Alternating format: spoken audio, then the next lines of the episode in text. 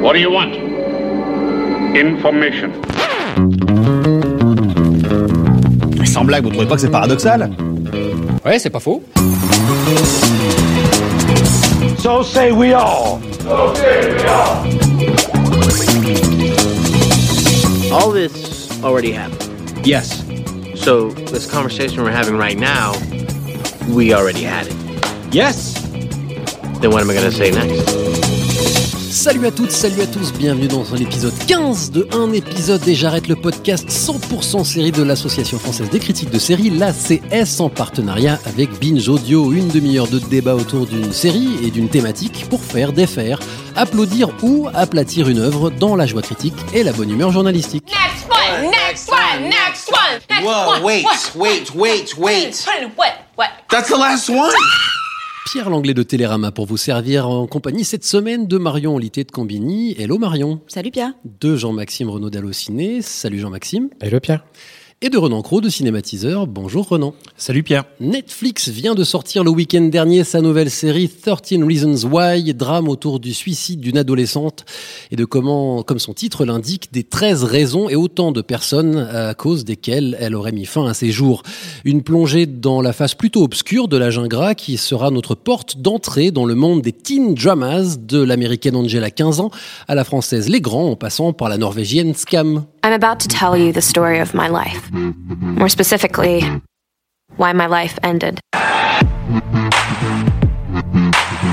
If one thing had gone differently somewhere along the line, maybe none of this would have happened. People were starting to talk. I had to do something. Whatever Hannah thought she saw, she lied about it. Maybe I'll never know why you did what you did. Can make you understand how it felt. If you want to know the truth, just press play.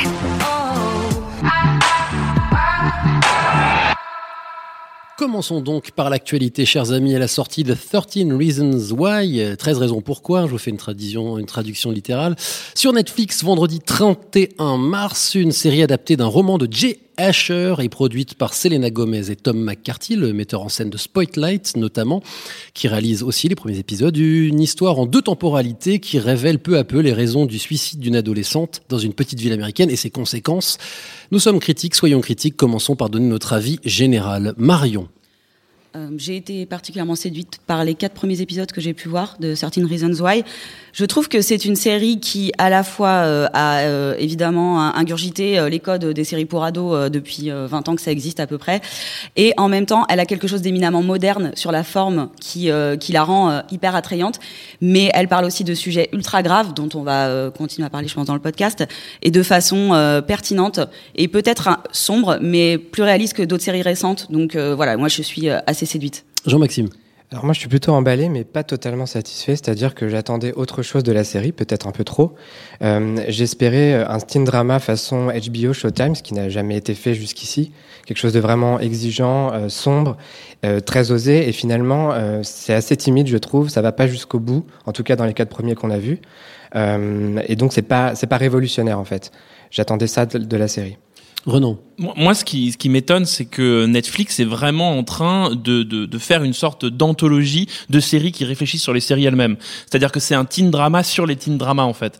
Et c'est un peu pour moi, quand je l'ai vu, je me suis dit, tiens, ils ont le ZOA de la série pour ados. C'est-à-dire que tout d'un coup, on a une série sur le storytelling des ados sur eux-mêmes, comment on se raconte quand on est ado, comment on est un ado et qu'est-ce que c'est qu'être un ado vis-à-vis du regard des autres. C'est vraiment assez fort, assez bluffant et surtout, euh, ça apporte quelque chose d'une vraie mélancolie, une, vraie bizarrerie sur le, le teen drama qu'il n'y a pas pour moi ailleurs. Oui, c'est vrai que moi j'ai été, euh, je suis assez d'accord avec tout le monde finalement, mais parce que je suis à la, je suis à la fois très emballé et en même temps j'ai quelques réserves, euh, notamment sur des histoires de léger manque de rythme ou des choses qui ont fait que j'ai eu du mal à rentrer complètement l'histoire. J'ai eu très peur au début, j'ai cru que le, au début je me suis dit mais en fait c'est, moi j'attendais effectivement comme tu disais Jean-Maxime un truc très sombre, très exigeant.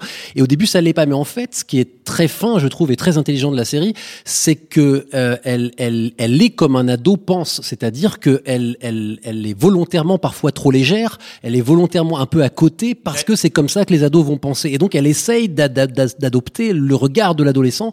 Et en ça, je trouve que c'est vachement malin et que du coup, il y a ce côté méta là.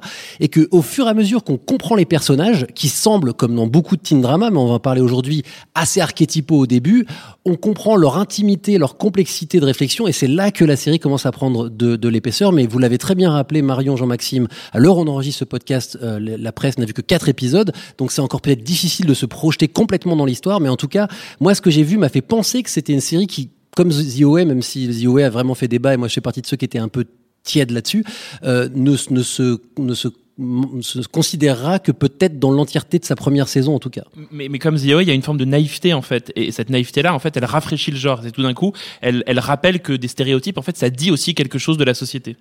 Euh, comment on se débrouille, tu le disais Marion, avec ces sujets très difficiles euh, dont souffrent concrètement les jeunes aujourd'hui? Alors divers harcèlements, dont ce qu'on appelle en anglais hein, le slut shaming, euh, des attaques sexistes contre la supposée sexualité de tel ou tel personnage féminin en l'occurrence, toute, toute cette violence, le suicide, etc. Comment la série se dépatouille de ces sujets-là qui sont extrêmement complexes? Et puis surtout on, on serait tenté de d'avoir chaque épisode qui commence par chers parents, faites bien attention et puis chaque adolescent regardez-nous bien et attention que c'est très dangereux tout ça. Comment s'en débrouille Marion? Euh, par rapport au slut shaming, euh, une série récente euh, pour ados diffusée sur, aussi sur Netflix s'appelle Riverdale a abordé ce sujet de manière un petit peu trop optimiste et utopique, où dans un épisode une nana était victime de, de slut shaming et donc toutes les nanas formaient une alliance féminine et allaient rendre l'appareil aux Casser la garçons. gueule à des mecs. Voilà, en perruque quand même et en petite tenue, donc c'était quand même un petit peu limite. Là, au contraire, dans Certain Reason Why, je trouve que le sujet est plutôt bien traité. Ça peut encore être approfondi, mais en tout cas, on voit à quel point euh, le slut shaming peut avoir des conséquences. Euh, on dit pas forcément que c'est la raison pour laquelle elle, s'est suicidée, parce que ça, on l'apprendra qu'à la fin de la série. Mais en tout cas, on montre les conséquences derrière. Il n'y a pas une sauveuse ou des gens qui vont venir l'aider parce que la plupart du temps, en fait, au lycée, c'est ça. Et on vit pendant des années avec euh, des, des fois des étiquettes qui sont collées sur des jeunes femmes et qui sont ensuite traumatisées euh, pendant toute leur vie d'adulte. Donc, ça, je trouve que c'est assez bien rendu dans Certain Reason Why. Oui, et la, et la série montre très bien, dans, juste depuis son titre, hein, d'ailleurs, le- enfin, j'allais dire pas de spoiler, mais les gens qui ont lu le bouquin, moi c'est pas mon cas, savent très bien sans doute comment les choses évoluent, euh, que euh, c'est pas, euh, il y a 13 raisons, c'est-à-dire, où il pourrait y en avoir 42 d'ailleurs.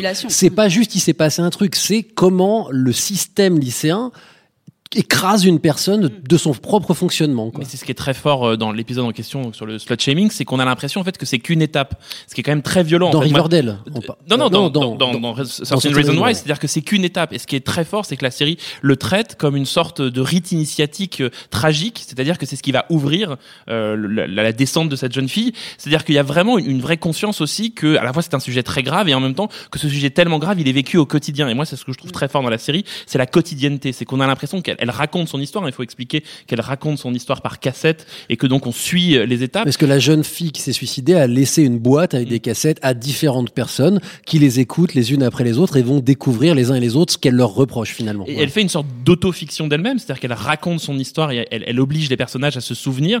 Et tout d'un coup, elle montre en fait, euh, elle, elle, elle oblige les personnages à se rendre compte de ce qui s'est passé. Et ça, c'est un- vraiment un processus politique, je trouve très fort, de mettre les gens face également à ce qu'ils ont fait, même s'ils en étaient témoins, ils s'en sont pas rendus compte. Et ça, c'est vraiment très fort. Jean-Maxime Oui, c'est ça, c'est pas manichéen, c'est-à-dire que c'est pas l'héroïne versus le reste du monde, du reste du lycée.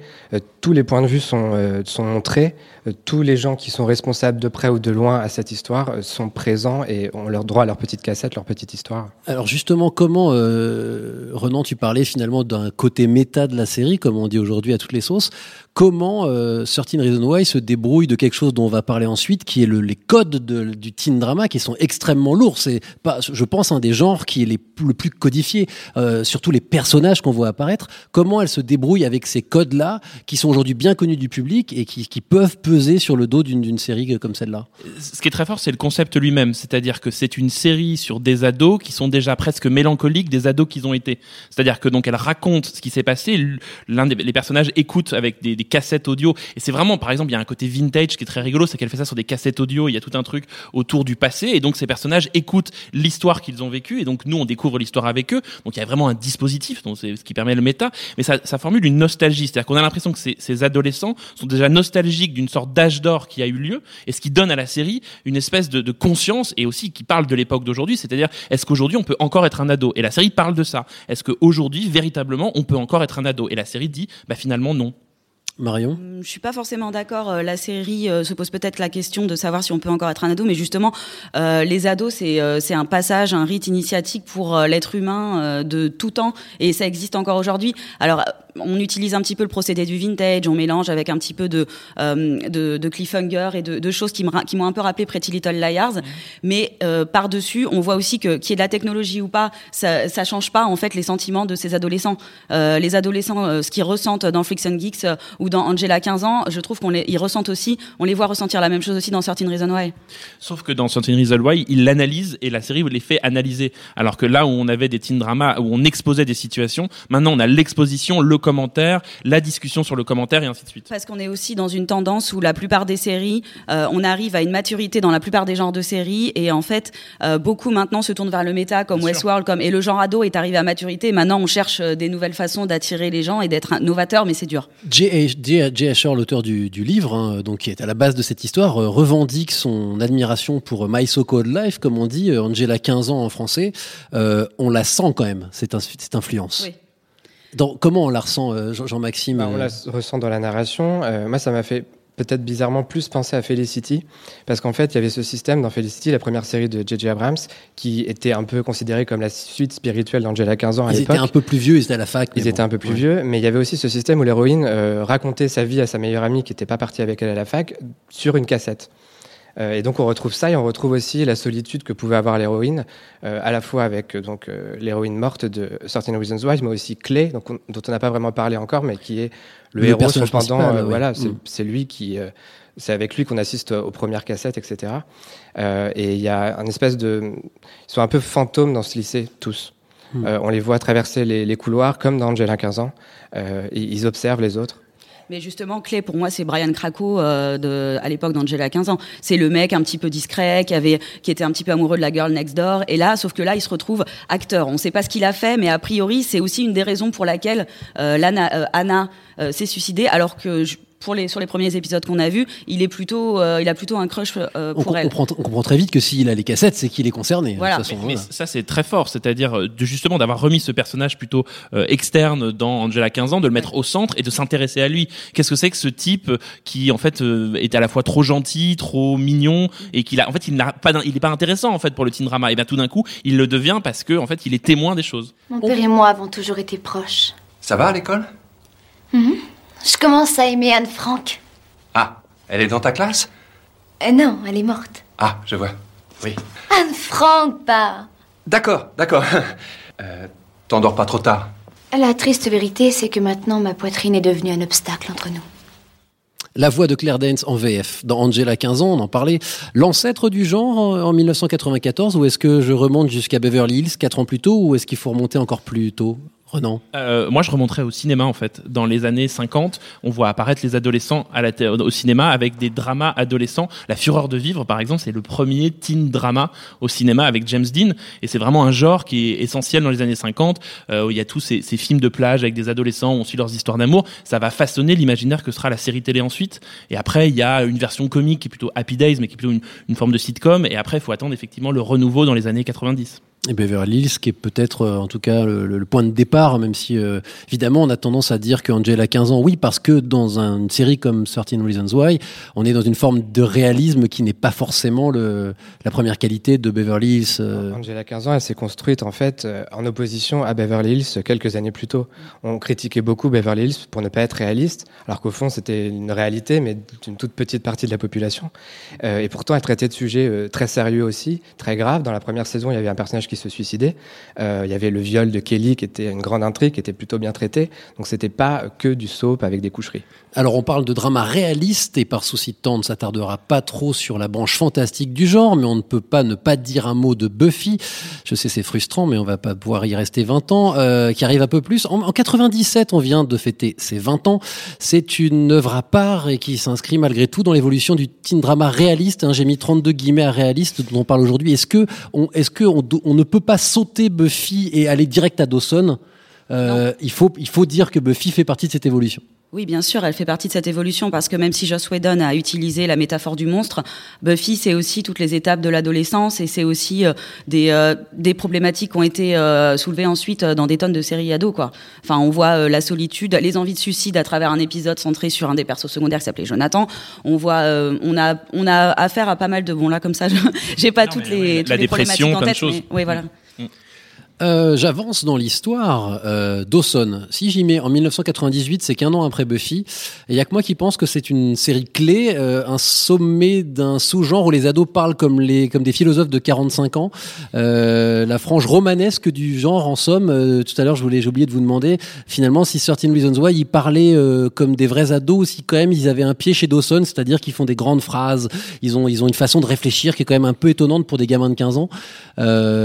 Pour moi, Dawson joue ce rôle-là, c'est-à-dire le, le- l'hyper-intellectualisation de l'adolescence, quoi. Dawson mettait des mots sur des difficultés que, les, que les, tous les ados pouvaient rencontrer, de manière très poétique, très romantisée, etc. Mais euh, c'était ce qui faisait son charme et sa différence par rapport à tout ce qui avait été fait avant.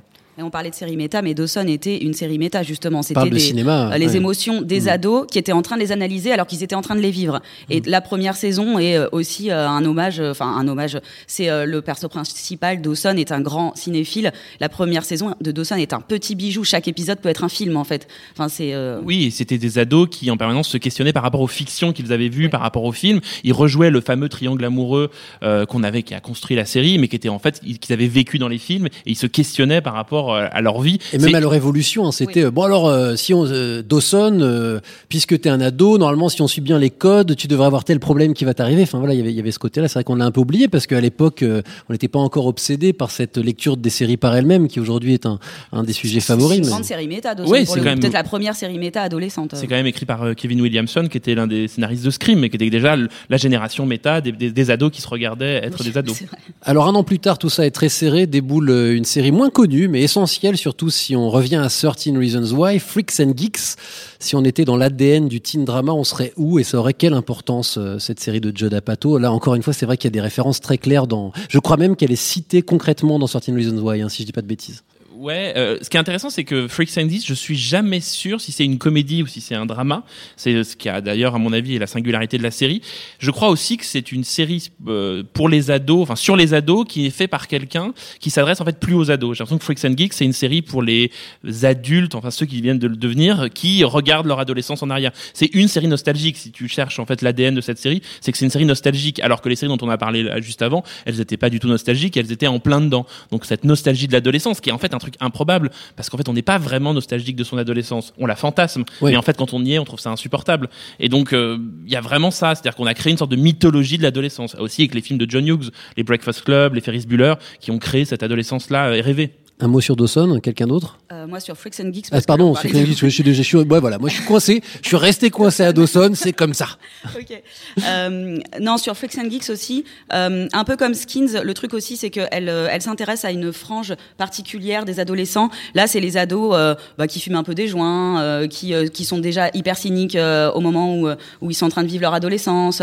Et en même temps, il y a des moments où ils font un peu n'importe quoi, comme tous les ados, où le mec il va se faire de- des pointes punk, où la nana, tout d'un coup, euh, bah, elle va, elle va tester une drogue, ou des choses, enfin, ils vont se rendre ridicules aussi. Donc c'est ça qui est mignon dans le Freaks and Geeks. Mais c'est Apato qui regarde son adolescence, hein, Freaks and Geeks. Et c'est une série qui est presque cool en fait. C'est le côté cool de l'adolescence, Freaks and Geeks.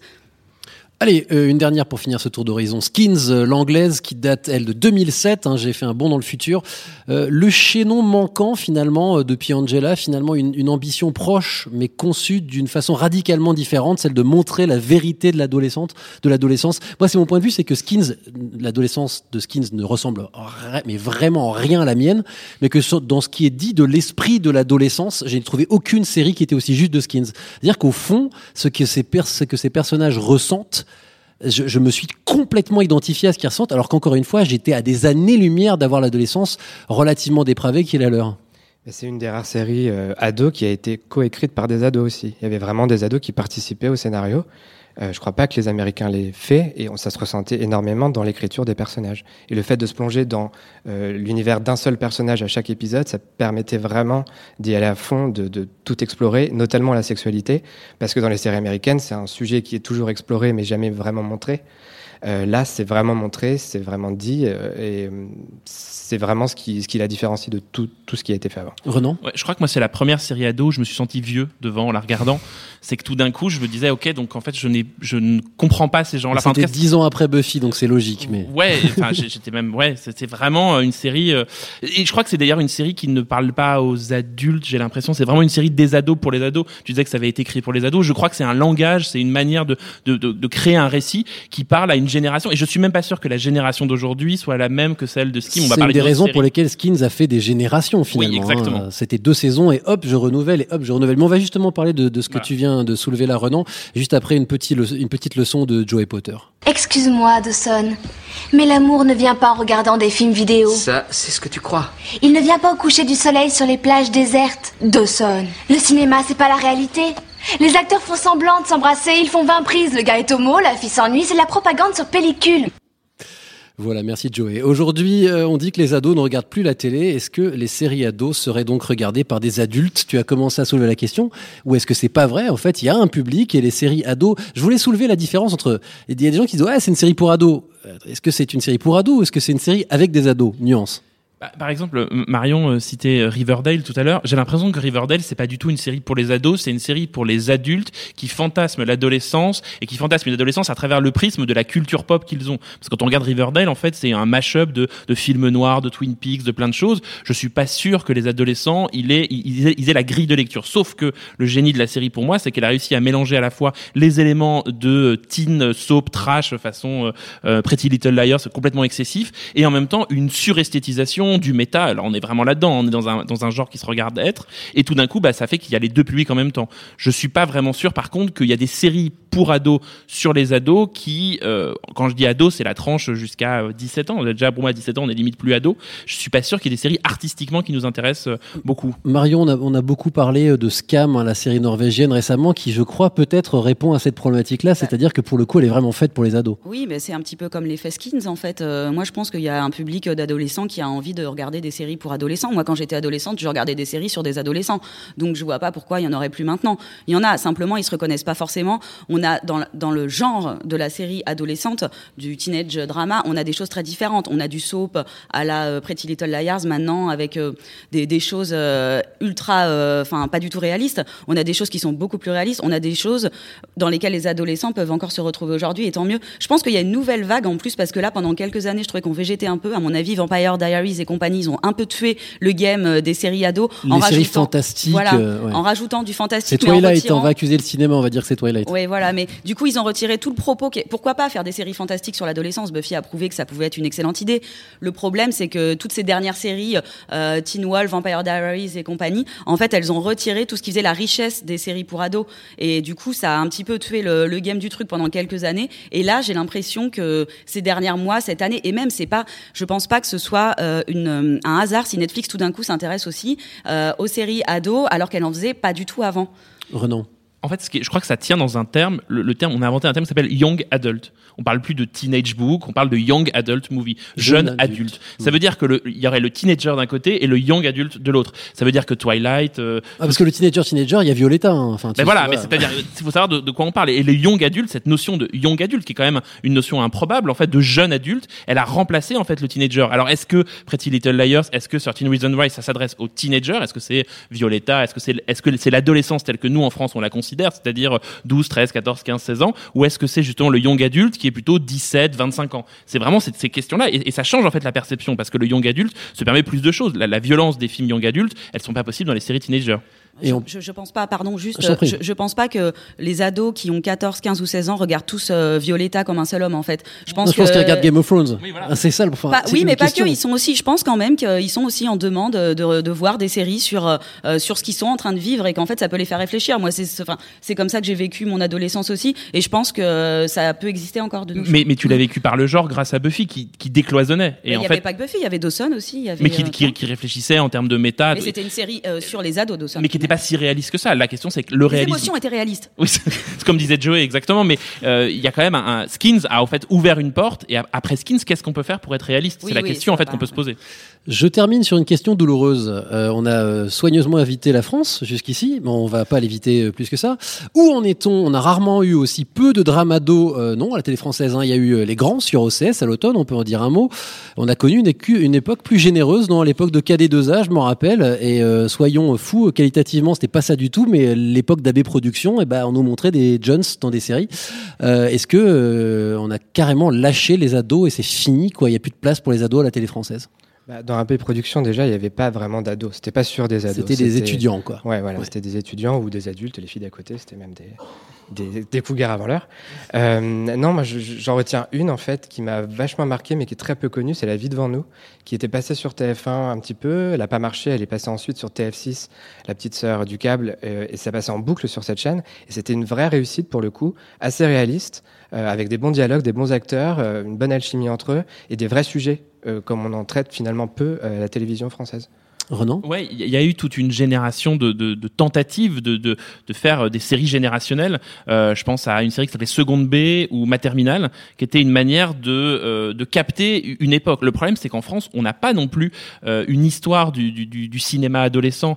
C'est les sous-doués chez nous et c'est même pas des adolescents. C'est-à-dire que on a du mal aussi à s'emparer, contrairement aux Américains, parce que les Américains, ils ont une mythologie de l'adolescence. Chez nous, c'est quand même beaucoup plus difficile et quand on fait ça, on singe des séries américaines. On a essayé de faire du Dawson avec Cœur Océan. hein. Enfin, moi, c'est souvenir que j'en ai en tout cas. C'était le même genre de- d'esprit. C'est d'une violence que tu dis de comparer Bah, Dawson à Cœur ouais. Océan. Je suis désolé, mais c'était l'am- l'ambition. J'ai l'impression que c'était ça. C'était finalement de faire des amourettes au bord de l'eau euh, avec des grosses prises de tête en permanence. Quoi. Ce qui est Dawson au fond, mais euh, bien fait, évidemment. Mais, mais est-ce qu'il y a une, une, une adolescence, un mythe adolescent à la française, comme il y a un mythe adolescent américain? Je suis pas si sûr que ça. J'ai mis les grands sur la table. Je on le retire tout de suite ou c'est quand même intéressant comme, euh, comme tentative? Moi je, moi, je trouve que c'est une des meilleures séries sur l'adolescence de ces dernières années euh, qu'on a pu voir en France. hein. Euh, Non, non, Les Grands, j'ai trouvé que c'était quelque chose d'assez, euh, à la fois, c'est beaucoup plus léger qu'un Skins, mais c'est quand même assez réaliste. on va Mélancolique. C'est assez mélancolique et poétique, et euh, du coup, ça, ça saisit quand même quelque chose de, de l'adolescence à la française. Moi, que j'ai beaucoup aimé, même si il y a quelques imperfections et qu'il s'embarque dans des dans certains arcs narratifs euh, complètement superflus. Mais j'ai quand même très envie de voir la saison 2. Et vraiment, euh, non, c'est une réussite par rapport à tout ce qu'on a eu avant. Les Grands, c'est vraiment une réussite. I say this world extends way beyond this little field of dreams we're dancing in, and I want to see that world. What the fuck's he on about? He's quoting, Chris. It's a literary reference. Uh-huh. like we like Shakespeare and shit. Dawson's Creek. Whatever, I don't know what that is, but if you guys want to waste your life watching television. No, you don't watch television, Chris. No, I don't watch television, right? You brain deads. Can you not think of anything better to do to What? entertain yourselves with? Like. Like pills. Après ce petit extrait du pilote de Skins où l'on cite Dawson, on a beaucoup parlé de méta, on y était déjà avec Skins. Laissons la parole au public de un épisode et j'arrête. Vous êtes euh, une ado et vous trouvez qu'on n'a rien compris et qu'on ne peut pas comprendre parce qu'on est une bande de vieux. Vous pensez que le genre est mort et que c'était mieux dans les années 90. C'est à vous de jouer. Bonjour. Bonjour. Euh, pardon, euh, par- c'est pas vraiment une question, mais dans toutes les séries que vous avez citées, il y en a une, je crois que vous avez oublié, et moi qui m'a vachement marqué, parce que j'étais ado à ce moment-là, c'est les années collège. En fait, c'est une série pour moi, moi je l'ai suivi. Qui existe toujours hein, en plus. Hein. Ça, ça, ça Ouais, dure depuis les années version 80. années 90, quoi. pas la version ouais, euh, ouais, bien gamin du chouette là. Canadienne. Mais euh, cette série pour moi, moi je l'ai suivie pendant mon adolescence et parallèlement à Beverly Hills. Et, euh, et, enfin le, le contraste est tellement hallucinant parce qu'on on s'identifiait au personnage de, de des années collège, qui est d'ailleurs une série canadienne et qui était vraiment euh, presque du cinéma. euh, Qui est cité dans les grands d'ailleurs. Il y a un des personnages qui ressemble à un des personnages. Enfin bref, il y a des, des fringues Voilà, et des de la- pour moi, c'est de la Ouais. série vérité.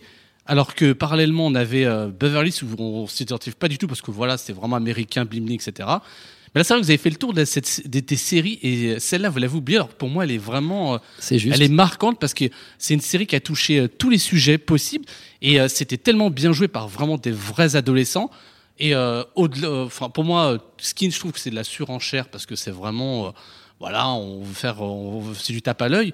Mais pour moi, vraiment, la série vérité, c'est vraiment les années collège. Et c'est vrai que je voulais intervenir parce que je me dis, vous avez passé sur celle-là, alors qui est pour moi. euh, Eh ben, et- ben, grâce à vous, on va pas le faire. Euh, un mot, un mot sur. euh, J'avoue ne, la- ne pas l'avoir suivi. Voilà, elle fait pas partie de mon corpus personnel. euh, c'est une erreur professionnelle. Euh, moi, je glisse juste un mot là, mais je vous laisse euh, dire un mot sur les années collège. Euh, moi, j'ai, j'ai- on n'a pas parlé d'Artley non plus, hein, qui a joué un rôle clé dans mon existence.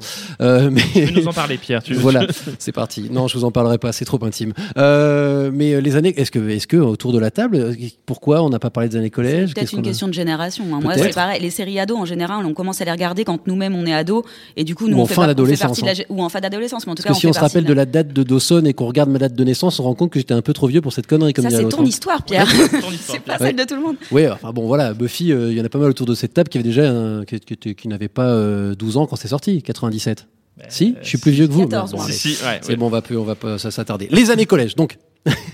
Personne. Euh, bah, bah si, non. si, non, mais c'était une, c'est une série très importante. Vous avez raison de, de la citer. Je, je- elle a été diffusée. Je sais pas comment elle a été diffusée en France. Je suis pas sûr qu'elle ait été- Mal, certainement. Ouais, il, il me semble. C'est marrant, c'est que vous dites série vérité. Il y, a, il y a vraiment cette idée que pour traiter l'adolescence, il y a d'un côté les séries qui la fantasment et d'autres séries qui la représentent. Euh, c'est marrant, c'est que Beverly Hills, effectivement, quand on le regarde aujourd'hui, on trouve ça presque drôle. Je suis pas sûr. J'ai l'impression qu'à l'époque, on avait une perception peut-être plus euh, réaliste de ce que de ce qu'elle était. Euh, ça participe aussi de ça. Moi, j'ai l'impression les, les séries d'ados, c'est qu'elles fantasment. On a besoin aussi de fantasmer un peu l'adolescence. Encore une fois, enfin, il y, a- avait un, film génial de, Todd Solondz qui s'appelait Bienvenue dans la jungle qui montrait l'adolescence ce cas-là de plus terrible et de plus horrible. Il y a peu de séries qui ont réussi à faire ça, de montrer. Il y a les films de Riyad Satouf, les beaux gosses. On aimerait bien que Satouf, par exemple, fasse ça en série, d'avoir une vision comme ça cruelle de l'adolescence. On n'en a pas vraiment encore aujourd'hui. Et c'est vrai que les années collège, alors encore une fois, je l'ai pas suivi, mais j'ai j'ai pu lire des choses et tout. C'est que je crois, sans dire de bêtises, c'est une série qui allait quand même qui n'a pas, enfin, qui a dû traiter de tous les sujets les plus graves de l'adolescence et qui a eu aussi, je crois, alors là, je, je- vous allez peut-être pouvoir me corriger, euh, euh, assez, euh, assez tôt, euh, un personnage transgenre, si je ne dis pas de bêtises, parmi les, les- les membres du casting, euh, joué par euh, une actrice, un acteur, je ne sais plus de, de quel, de, si c'était une transgenre, un transgenre, faudra que je vérifie, mais en tout cas qui a été assez novateur et assez avant-gardiste sur ce qui est mise en scène des minorités, etc. dans, dans Ouais, son fait, récit. moi, ça m'a marqué parce qu'elle touchait vraiment tous les sujets, euh, vraiment comme euh, la différence, l'homosexualité, euh, le harcèlement, le passage du collège au lycée, etc. Enfin, ça vraiment, ça a touché. C'est ça qui m'a marqué en fait dans cette série parce qu'elle touchait vraiment tous les sujets. Et effectivement, après, quand on prend tout ce qui est Dawson, je trouve que c'était plus, c'est plus romancé. Il y a eu des sujets graves dans Dawson quand même, hein. mais, mais de façon romancée, mais il y en a eu. alors après, c'est peut-être une question de peut-être d'esthétique, de mise en scène. Mais euh, alors après, voilà, c'est pour moi j'appelle ça série vérité parce que bon, voilà, euh, ça se passe pas euh, dans, ça se passe vraiment dans un collège et c'est vraiment, enfin, je sais pas, c'est peut-être au niveau de l'esthétique, je pense. En tout cas, merci d'avoir ajouté les années collège à notre liste. Évidemment, on en a oublié plein. Euh, vous pouvez toujours euh, nous le faire remarquer en commentaire de ce podcast. Euh, la liste est beaucoup plus longue. Il a fallu en choisir quelques-unes, mais c'est vrai que celle-là est importante dans l'histoire, d'autant qu'elle date des années 80, donc elle, remonte avant ce qu'on a mis comme date de départ. Peut-être qu'il y, a eu un oubli parce que c'est canadien et qu'on a été vraiment arrosé de séries américaines et que du coup, on, on s'est moins concentré sur celle-là. En tout cas, merci beaucoup de l'avoir rappelé. Et on terminera là-dessus, ce 15e épisode d'un épisode et j'arrête le podcast de l'ACS, l'Association française des critiques de séries, en partenariat avec Binge Audio. Je vous rappelle que 13 Reasons Why est à voir sur Netflix et qu'on vous la recommande. Merci à Marion Olité de Combini, à Renan Cros de Cinématiseur et à Jean-Maxime Renaud d'Allociné. Merci aussi à l'équipe de Binge Audio et en particulier à Jules Cros à la technique. Merci enfin au public de l'antenne, ici dans le 11e arrondissement parisien. Merci à vous. L'Association française des critiques de séries est sur Facebook et Twitter, tout comme un épisode et j'arrête. Vous pouvez suivre nos comptes, commenter, liker et tout ce qui va avec, on adore ça. La semaine prochaine, ce sera presque la présidentielle, on sera en plein débat et tout ce qui va avec. Et donc, euh, je vous le rappelle d'ailleurs, c'est le 23 avril et le 7 mai, si vous n'étiez pas au courant, il, sera temps d'aller voter. Du coup, on parlera de politique et de comment nos séries et les séries en général peuvent s'impliquer dans le débat, les françaises évidemment, mais pas seulement. Salut à toutes, salut à tous et à la semaine prochaine. Next one, next one, next one, next Whoa, wait, wait, wait, wait.